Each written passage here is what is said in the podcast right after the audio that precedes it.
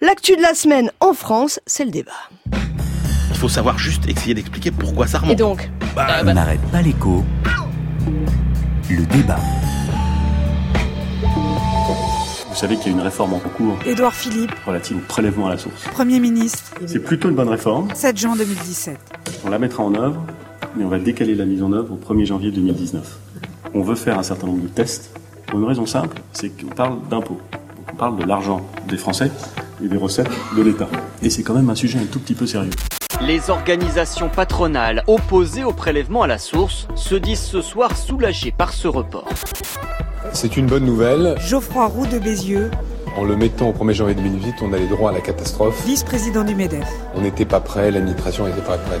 Mais la raison euh, principale, elle tient à un autre calendrier, c'est 2018. Vous savez qu'en 2018, la baisse des cotisations salariales voulue par le gouvernement va se traduire par une hausse du salaire net que vont percevoir les salariés. Or, le prélèvement à la source, c'est exactement l'inverse, même si ce n'est euh, que optique. Je poursuis, je parachève Emmanuel Macron, l'évolution commencée dès Michel Rocard, 26 janvier 2017. c'est-à-dire celle qui consiste à transférer des cotisations vers la fiscalité. Et donc je supprime ce qu'il reste du côté salarié de cotisations maladie, chômage, vers l'impôt. Et de l'autre côté, j'augmente la CSG d'1,7 point. C'est un peu technique, hein, tout ça. oui, il y a des perdants. Jean Pisani-Ferry, économiste du mouvement En Marche, Les retraités sont les grands perdants pour le Ce sont les, les retraités. 21 avril 2017. C'est 60% des retraités, ceux qui ont les revenus les plus confortables, qui vont effectivement subir la, la CSG, alors qu'ils ne payaient pas de cotisations sociales. Je supprimerai la part de l'ISF qui finance l'économie. Emmanuel Macron, Ça veut dire C'est-à-dire que vous je veux trans- exonérer totalement les biens professionnels d'impôt sur la fortune. Exactement. 1er février 2017. Je transforme l'ISF en impôt sur la rente immobilière. D'un côté, il y a une hausse de la CSG, Nicolas Bouzou, mais il y a aussi économiste, une baisse de la fiscalité sur l'épargne et sur le capital. 31 mai 2017. Et donc, en réalité, il est très difficile de savoir si on va payer plus ou moins avec le programme d'Emmanuel Macron. Voilà, ça a l'air technique, en effet, comme ça, le dossier fiscalité. Avec Emmanuel Le Chypre, avec Christian Chavagneux, on va quand même euh, l'ouvrir, essayer de le décortiquer pour vous, parce que finalement, quand même, ça touche tout le monde. Euh, Christian Chavagneux, Emmanuel Le Chypre, on revient sur la- l'actu de la semaine, le prélèvement à la source. Ici même, on a interviewé Christian Eckert, l'ancien ministre des- du budget, de nombreuses fois. Le prélèvement à la source, cette réforme emblématique euh, annoncée par François Hollande, euh, est reportée. Ça devait entrer en vigueur au 1er janvier 2018. Christian s'est donc reporté d'un an. Euh, on revient sur le fond. De quoi s'agissait-il? De quoi s'agit-il? Puisque ça n'est que reporté. Eh ben, on est en 2017, on est en train de faire nos déclarations de revenus sur nos revenus de 2016 et donc on sera euh, taxé sur nos revenus de 2016 qu'on a déclarés au printemps 2017. Le prélèvement à la source, c'est simple, au mois le mois, on sera prélevé sur, euh, à partir du 1er janvier peut-être 2019, on sera prélevé sur nos revenus du mois. Voilà, donc euh, il y a une concordance des entre nos revenus et le prélèvement. Ça, c'est la théorie. hein. Euh, et ce qu'il faut préciser, c'est que c'est prélevé directement, ça serait prélevé par l'employeur, c'est ça le Ce gros serait débat. prélevé par l'entreprise normalement, tout à fait. Emmanuel Le Chypre, la vraie question c'est pourquoi? Pourquoi reporter? Alors justement parce que euh, l'expli- alors, la première explication officielle, c'est effectivement que c'est beaucoup plus compliqué pour les entreprises et que c'est trop compliqué pour les entreprises. Alors effectivement, d'abord il y a un contexte hein, qu'il faut expliquer, c'est que les entreprises et notamment euh, tous les services de paix sortent quand même de d'années compliquées euh, où notamment il a fallu mettre en place euh, ce qu'on a appelé la déclaration sociale nominative, c'est-à-dire cette espèce d'uniformisation euh, de toutes les euh, déclarations cotisations fiscales en une seule pour chaque personne. Ça a été un très gros travail. Et donc les DRH, elles étaient contentes, euh, elles avaient fini et là paf, on leur sort à nouveau une idée incroyable. Il y a des hommes qui aussi chez les le- DRH. enfin, les, les, mais- et pourquoi j'ai dit quoi Elles étaient contentes. Les DRH, Eh oui. non, les directions de ressources Ah, humaines en général, pas les, pas les, pas les, pas les, non, Ne évidemment, le cou- il y a ne plein le coupez pas. Euh, Pardon, pardon. ah, il m'a déstabilisé. Ah, vous êtes- reprenez, je, me suis- je me suis dit, je suis pris en faute, moi, quand même. Non, non, reprenez, Donc, Emmanuel. effectivement, il y avait, ça arrive dans un contexte où, en fait,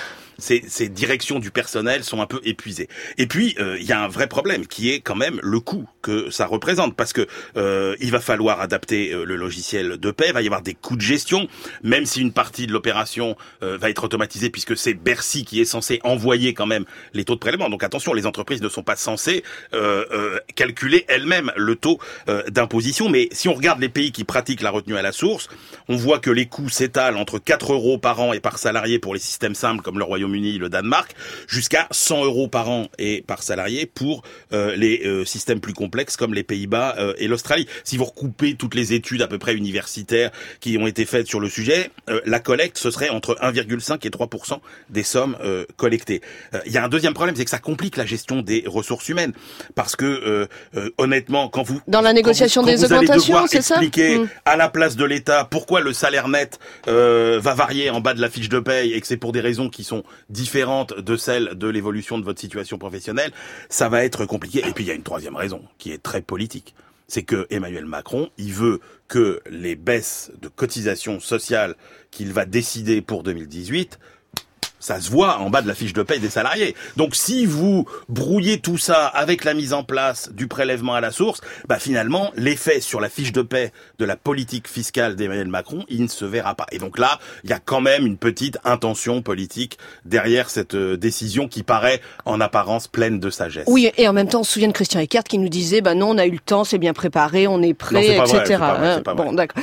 Christian Chavagneux Ça, c'est sur... la, la petite raison politique de court terme. Je pense qu'il y a une raison politique de moyen long terme, qui est que lorsqu'on prélève euh, mensuellement et euh, les impôts et la CG et tout ça, on voit bien que euh, c'est pour ça que Thomas Piketty soutient cette mesure. Eh bien, on va pouvoir peut-être mettre en place une fusion de l'impôt sur le revenu et de la CSG et peut-être euh, éventuellement mettre une CSG progressive. Donc ça, c'est pour ça que Thomas Piketty soutient et, euh, et la raison peut-être politique de long terme pour repousser, c'est parce que Emmanuel Macron veut pas avancer. Et puis il y a quand même des raisons techniques qui sont au-delà de ce qu'a dit euh, de ce qu'a dit Emmanuel, c'est que de toute façon, ça reste super complexe hein, le prélèvement à la Bercy source. Ne serait pas tout à fait prêt Bercy- ou Bercy prendrait bien quelques mois de plus pour euh, peaufiner Bah, la euh, chose Bercy ou, ou, ou en, ou en général, vous savez qu'il va qu'on va quand même continuer à devoir faire des déclarations d'impôts parce que euh, vous avez des enfants, vos enfants s'en vont, vous vous mariez, vous divorcez, euh, euh, vous avez un crédit fiscal parce que vous avez donné une association, vous avez des revenus du capital qui vont pas être inclus par les entreprises. Donc bah, de toute façon, falloir faire une déclaration fiscale, c'est quand même pas simple, simple, simple. C'est pour ça aussi que non seulement il y a le report au 1er janvier 2019, mais aussi il y a un audit et une expérimentation entre juillet et septembre avec des entreprises volontaires pour voir concrètement comment ça se passe. Parce que dans les autres pays qui l'ont mis en œuvre, Emmanuel l'a rappelé, c'est très très différent d'un pays à l'autre, la façon dont ça a été mis en œuvre. Jusqu'où est-ce qu'on doit privatiser euh, la collecte de l'impôt? C'est pas évident entre l'Angleterre, l'Australie, les Pays-Bas. Emmanuel l'a bien dit, c'est complètement différent et il y a des, ça coûte de manière différente, de de de de de, de, de manière différente. Et puis il y a un risque parce qu'on sait bien qu'il y a un risque pour les recettes fiscales parce qu'on voit bien que les entreprises, lorsqu'elles ont des difficultés, bah elles payent moins la TVA ou elles payent plus leurs cotisations sociales. Là, elles vont rater de payer euh, l'impôt sur le revenu. Donc il y a un risque sur les recettes budgétaires. Alors, je retiens la ça ce sont il y a des raisons techniques, je retiens la raison politique euh, dont nous parlait Emmanuel.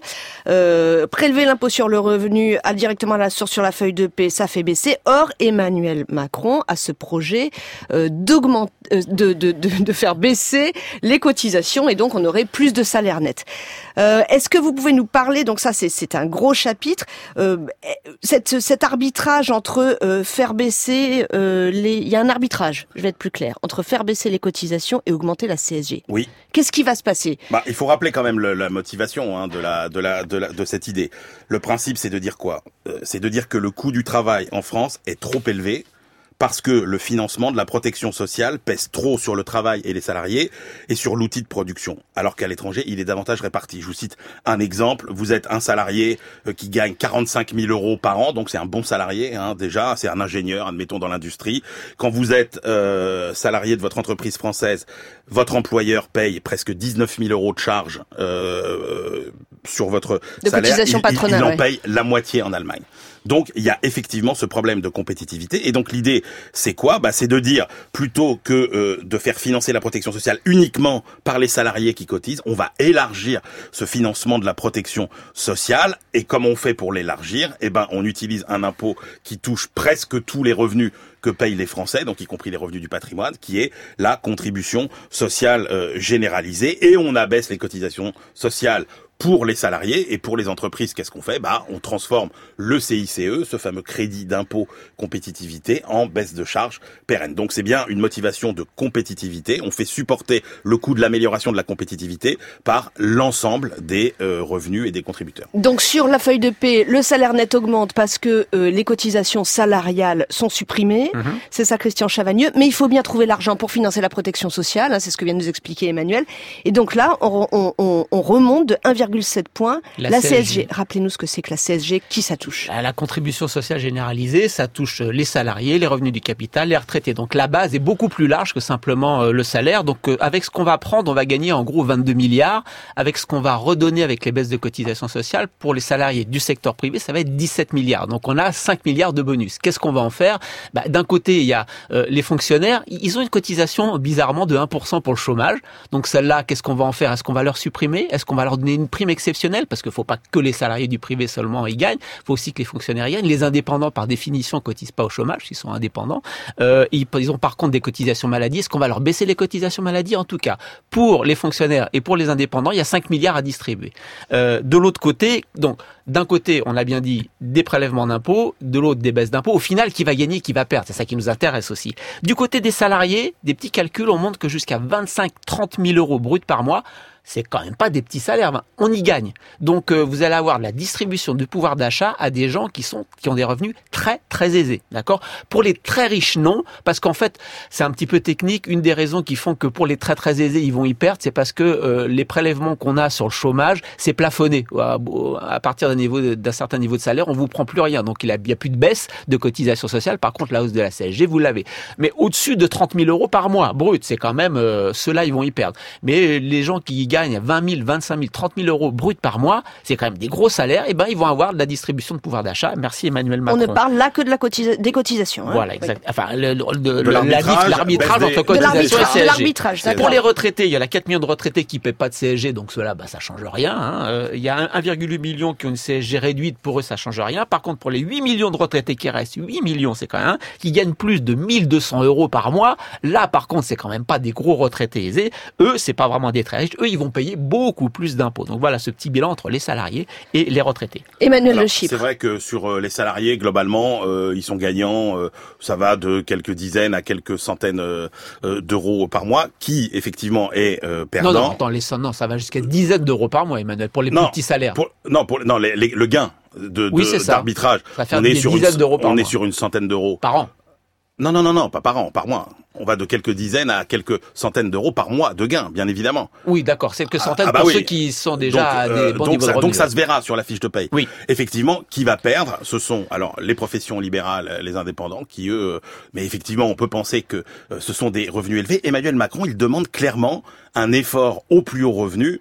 Et aussi, il demande un effort intergénérationnel. Aux retraités, Oui, parce que il faut bien voir Non, pas que Pas aisé. pas aisé. Christian nous a dit quand pas on seulement dit, aisé. alors effectivement, il y a peut-être un, un problème de, de réglage, euh, Oui. qui, et, et l'arbitrage n'est peut-être pas définitif d'ailleurs sur ce curseur, mais son raisonnement c'est quoi? C'est de dire attention, quand on pense retraité, il faut penser nouvelle génération de retraités, c'est-à-dire que c'est la première génération de retraités qui n'existait pas avant, c'est-à-dire cette génération des 60-75 ans, qui est la génération euh, aujourd'hui qui est dans un triangle d'or. C'est une génération qui a de l'argent, c'est une génération qui est en bonne santé, c'est une génération qui a du temps, etc. C'est la génération bénie, c'est la génération qui vit le mieux. Pourquoi? Parce que c'est la grande gagnante des Trente Glorieuses. Elle a allongé son espérance de vie, elle a très peu connu le chômage, elle est devenue propriétaire euh, grâce à l'inflation euh, à très bon marché. Et donc c'est à cette génération-là, effectivement, qu'Emmanuel Macron demande des efforts par rapport à la génération actuelle qui vit une situation aussi euh, plus Christian. difficile. Ouais, Christian juste un, un petit compliment, c'est que lorsqu'on baisse les cotisations maladie et que on met ça sur la CSG, Lionel Jospin l'avait fait. hein. donc ça, c'est vraiment très traditionnel. À la, en 98, il l'avait déjà fait. Donc c'est le prolongement d'un mouvement Rocardo-Jospinien, j'ai envie de dire. Par contre, sur le chômage, c'est une vraie révolution. C'est la première fois que les cotisations, enfin les prestations chômage, ne seront plus financées uniquement par les cotisations, mais par l'impôt. Et ça, on sait bien qu'Emmanuel Macron, il veut quelque part étatiser le chômage et que demain, ça veut dire quoi? Eh bien, vos prestations chômage ne seront plus liées à vos cotisations, donc elles pourront peut-être baisser. Ça, c'est une question. Ça, c'est une vraie révolution hein, sur le financement du chômage. C'est-à-dire que sur le financement du chômage, on est plus peut-être dans une révolution de philosophie Complètement. et d'un changement de système. Complètement. Alors que là, ce que vous me décrivez pour le reste, c'est plus du, du, du technique, du C'est changement la de financement. poursuite de ce que disait Emmanuel La- tout à l'heure. On va enlever du coût du travail pour pouvoir. euh, Il nous reste deux minutes pour dire ce que vous voulez dire sur la pelote fiscalité. On avait un gros programme. Euh, Emmanuel Macron, il a d'autres d'autres projets. Hein. Emmanuel Ouais. Le Je Chiffre. crois que vraiment l'autre projet hein, très important, c'est la- l'évolution de la fiscalité sur euh, sur le patrimoine, hein, qui est pour lui c'est aussi un frein à la croissance française parce qu'il n'y a pas assez d'argent qui va financer euh, les entreprises qui euh, prennent des risques. Et il faut rappeler effectivement, alors il y a plein d'études qui le qui le montrent, mais c'est que globalement en France, euh, tous les revenus du patrimoine et et des investissements sont euh, très largement euh, surtaxés. Vous arrivez euh, par exemple à des taux de 50-60% quand vous êtes à 30% en moyenne à peu près à l'étranger. Il va aussi vider en partie de sa substance l'ISF, là encore, en gardant la partie immobilière, mais en allégeant la partie investissement en action. Tout ça pour détourner l'épargne de cette tradition française qui est l'épargne sans risque hein, vers une épargne beaucoup plus risquée. financerait les pour entreprises. financer les entreprises. C'est pour ça qu'il a une proposition de 30% euh, de taxer, euh, de taxes sur les revenus du, du patrimoine. Christian, est-ce que vous adhérez à cette analyse? Ah bah clairement Emmanuel Macron n'aime pas les propriétaires immobiliers, hein, ça c'est sûr, euh, puisque la taxe d'habitation elle va être euh, donc supprimée pour 80% des gens. Or les locataires bah, ils vont être contents, mais les propriétaires eux ben, ils vont continuer à payer la, la taxe d'habitation et la taxe foncière, hein, d'accord? Euh, donc ça c'est très clair. L'ISF supprimé pour les placements en action, mais conservé pour l'immobilier, plus les 30% comme vient de le dire Emmanuel d'impôts sur euh, sur le capital, ça veut dire que vous avez de l'épargne, vous vous avez un peu de revenus, vous avez de l'épargne, et ben faut aller placer ça sur les marchés financiers. Donc en termes de revenus, les classes moyennes supérieures et le début des riches, ils vont y gagner avec le transfert de- des cotisations sociales vers la CSG. En termes de patrimoine, les rentiers de la finance, ils vont y gagner. Qui va payer? Parce que quand il y a des gens qui gagnent, d'autres qui perdent. Les retraités et les propriétaires immobiliers. Emmanuel Le Chypre On voit bien que la philosophie euh, d'Emmanuel Macron, hein, c'est de, euh, c'est de voir quelles sont les faiblesses de l'économie française, la compétitivité, le chômage élevé. Il considère qu'une partie de ces fragilités de l'économie française sont liées à des raisons fiscales et qui sont des exceptions françaises. On l'a vu, c'est-à-dire trop de trop de charges sur euh, le travail, trop d'impôts sur euh, le capital et le patrimoine, et donc il veut corriger ça en faisant converger finalement notre fiscalité davantage vers ce que ce qu'elle est dans les autres grands pays européens. Vive les riches. C'était le mot de la conclusion sur le dossier fiscalisé de Christian Chavagneux. Qui sont aussi, aussi très gros ce dossier temporairement, s'il vous plaît.